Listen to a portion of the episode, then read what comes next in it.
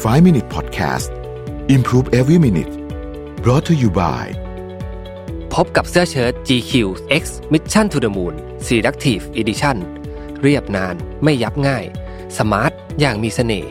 สั่งซื้อได้ที่ Line My Shop แอดเลยแอด Mission to the Moon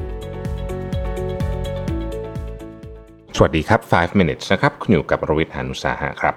วันนี้ผมเอาเนื้อหามาจากหนังสือ เพราะเราก้าวเดินจึงเกิดทางของพี่ตุ้มหนุ่มเมืองจันนะฮะ อย่างที่บอกกันไปว่า 5 minutes เนี่ยต่อจากนี้เนี่ยผมจะพิกเนื้อหาจากบางเล่มนะฮะบางบทสักเล่มหนึ่งอาจจะมีสักบท 2 บท 3 บทอะไรอย่างเงี้ยแล้วก็กระโดดกระโดดไปเล่มต่อๆไปเพราะว่าจริงๆมันมีหนังสือเยอะมากเลยที่ผมอยากจะเล่าให้ท่านผู้ฟังฟังนะครับ แล้วก็ คือมันเยอะเพราะฉะนั้นเนี่ยก็เลยพิกอันที่ผมรู้สึกว่าผมชอบนะก็มาเล่าให้ฟังนะครับบทนี้ชื่อว่าวิชาลำบากนะฮะพี่ตุ้มเขียนในหนังสือบอกว่า ไปเจอ Facebook ของรุ่นน้องคนหนึ่ง เธอโพสต์ว่าทุกครั้งที่เหนื่อยกายเหนื่อยใจ เธอจะใช้คลิปนี้เป็นกำลังใจ คลิปนั้นชื่อว่า วิชาลำบาก เป็นคลิปของรายการเจาะใจช่วงคอลัมนิสต์นะครับซึ่งพี่ตุ้มก็เป็นหนึ่งในสี่คอลัมนิสต์ประจำรายการนะครับพี่ตุ้มเอาเรื่องวิชาลำบากไปเล่าในรายการ ก็ พี่ตุ้มบอกว่าเป็นตอนหนึ่งที่พี่ตุ้มชอบมาก ที่มาเรื่องนี้เนี่ยเพราะว่าพี่ตุ้มไปดูคลิปของพี่ต่อ Phenomena พี่ต่อ Phenomena ก็คือธนญชัย ศรศรีวิชัยนะฮะผู้กำกับหนังโฆษณาอันดับหนึ่งของโลกหลายปีติดต่อกันนะฮะแล้วก็บอกว่าเป็นยอดฝีมือในวงการ มีอยู่ช่วงหนึ่งเนี่ยพิธีกรถามว่าเวลารับพนักงานใหม่ พี่ต่อจะพิจารณาจากคุณสมบัติข้อใดเป็นหลักนะฮะใครๆก็จะคิดว่าพี่ต่อจะพูดถึงเรื่องแบบความคิดสร้างสรรค์อะไรพวกนี้นะทำนองนั้นนะฮะ แต่คำตอบทำให้ทุกคนอึ้งไปเลยนะครับเพราะพี่ต่อตอบว่าเราพิจารณาจากความยากจนครับ ใครมีฐานะยากจนเขาจะให้คะแนนเป็นพิเศษ เพราะคนมีฐานะยากจนจะมีคุณสมบัติ 4 ข้อที่คนฐานะดีสู้ไม่ได้ 1. อดทน ข้อนี้ชัดเจนที่สุดเพราะถ้าไม่อดทนคงไม่มีชีวิตรอดมาจนถึงทุกวันนี้นะฮะทุกคนต้องเคยทำงานบ้าน ทุกคนต้องเคยเอ่อทำงาน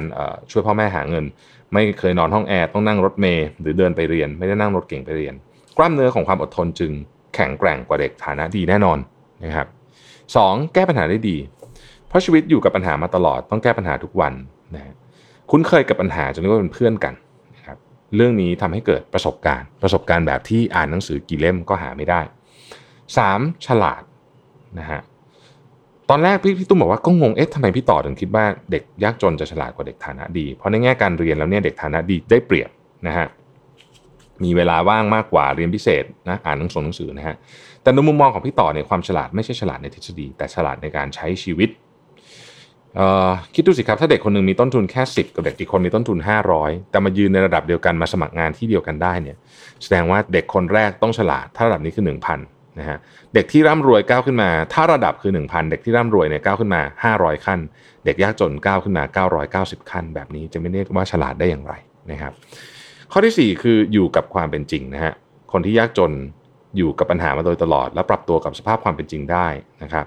งานต้องประหยัดมีกำไรน้อยก็ได้นะฮะเขาจะไม่ตั้งคำถามอะไรมากมาย และปรับตัวตามความเป็นจริงได้ดีกว่าคนที่ร่ำรวยนะครับ นี่คือข้อดีของวิชาลำบาก ที่คนที่ยากจนเนี่ยต้องเคยลงวิชานี้พอดูคลิปนี้พี่ตุ้มบอกว่านึกถึงเรื่องของ นักธุรกิจใหญ่สองคน คนแรกคือคุณเอก Beauty Gems นะครับคุณเอก Beauty Gems บอกว่าทุกปีเขาจะให้ทุนการศึกษากับเด็กนักเรียนยากจนหลายร้อยคนนะฮะให้ทุนเรียนจนจบ พอเรียนจบก็ให้โอกาสมาสมัครงานที่บริษัทนะครับเขาค้นพบว่าพนักงานที่มีฐานะยากจนเนี่ยจะจงรักภักดีกับองค์กรมากกว่าทำงานขยันขันแข็งกว่าไม่เกี่ยงงานหนักถือเป็นบุคลากรคุณภาพ ที่มีคุณค่ากับองค์กรนะครับอีกคนหนึ่งพี่เล้ง MFEC นะฮะ MFEC นี่เป็นบริษัทซอฟต์แวร์ขนาดใหญ่เมืองไทยนะฮะพี่เล้งเนี่ยบอกว่าเคยรับสมัครงานพนักงานที่จบสถาบันดีๆ อย่างแบบไม่พูดชื่อสถาบันแล้วกันสถาบันดีๆนะฮะเกียรตินิยมระดับหนึ่งอะไรแบบนี้นะฮะพบว่าพนักงานในกลุ่มนี้ลาออกสูงมากนะครับและคนที่ลาออกมากที่สุดคือคนที่เรียนเก่ง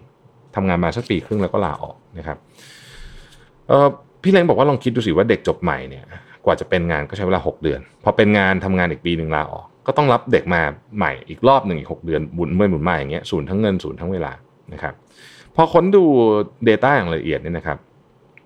ก็จะพบอีกว่าก็คือเนี่ยเด็กที่ลาออกก็คือคนที่ฐานะปานกลางหรือฐานะดี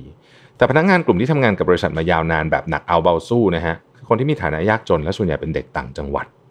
พี่เล้งเรียกเรื่องนี้ว่าความลับของฟากฟ้าเขาปรับแผนการรับบุคลากรใหม่นะฮะจากเดิมที่พิจารณาเด็กจบเกียรตินิยมก่อนเขาเปลี่ยนใหม่ ดูที่ฐานะก่อนเลย ใครยากจนบายพาสก่อนเป็นอันดับแรกนะฮะบายพาสไปพิจารณาก่อนเป็นอันดับแรกนะครับ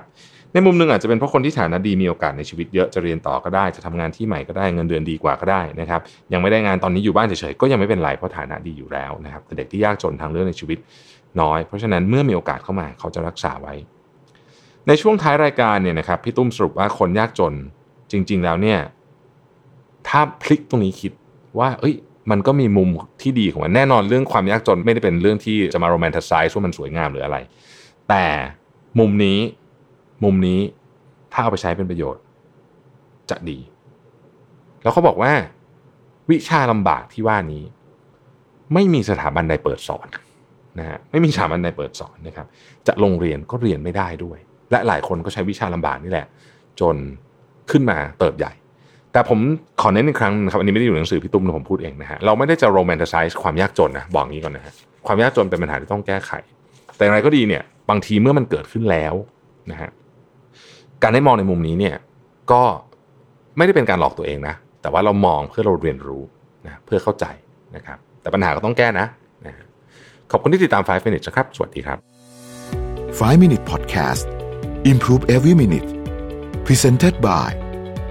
เสื้อเชิ้ต GQ X Mission to the Moon Selective Edition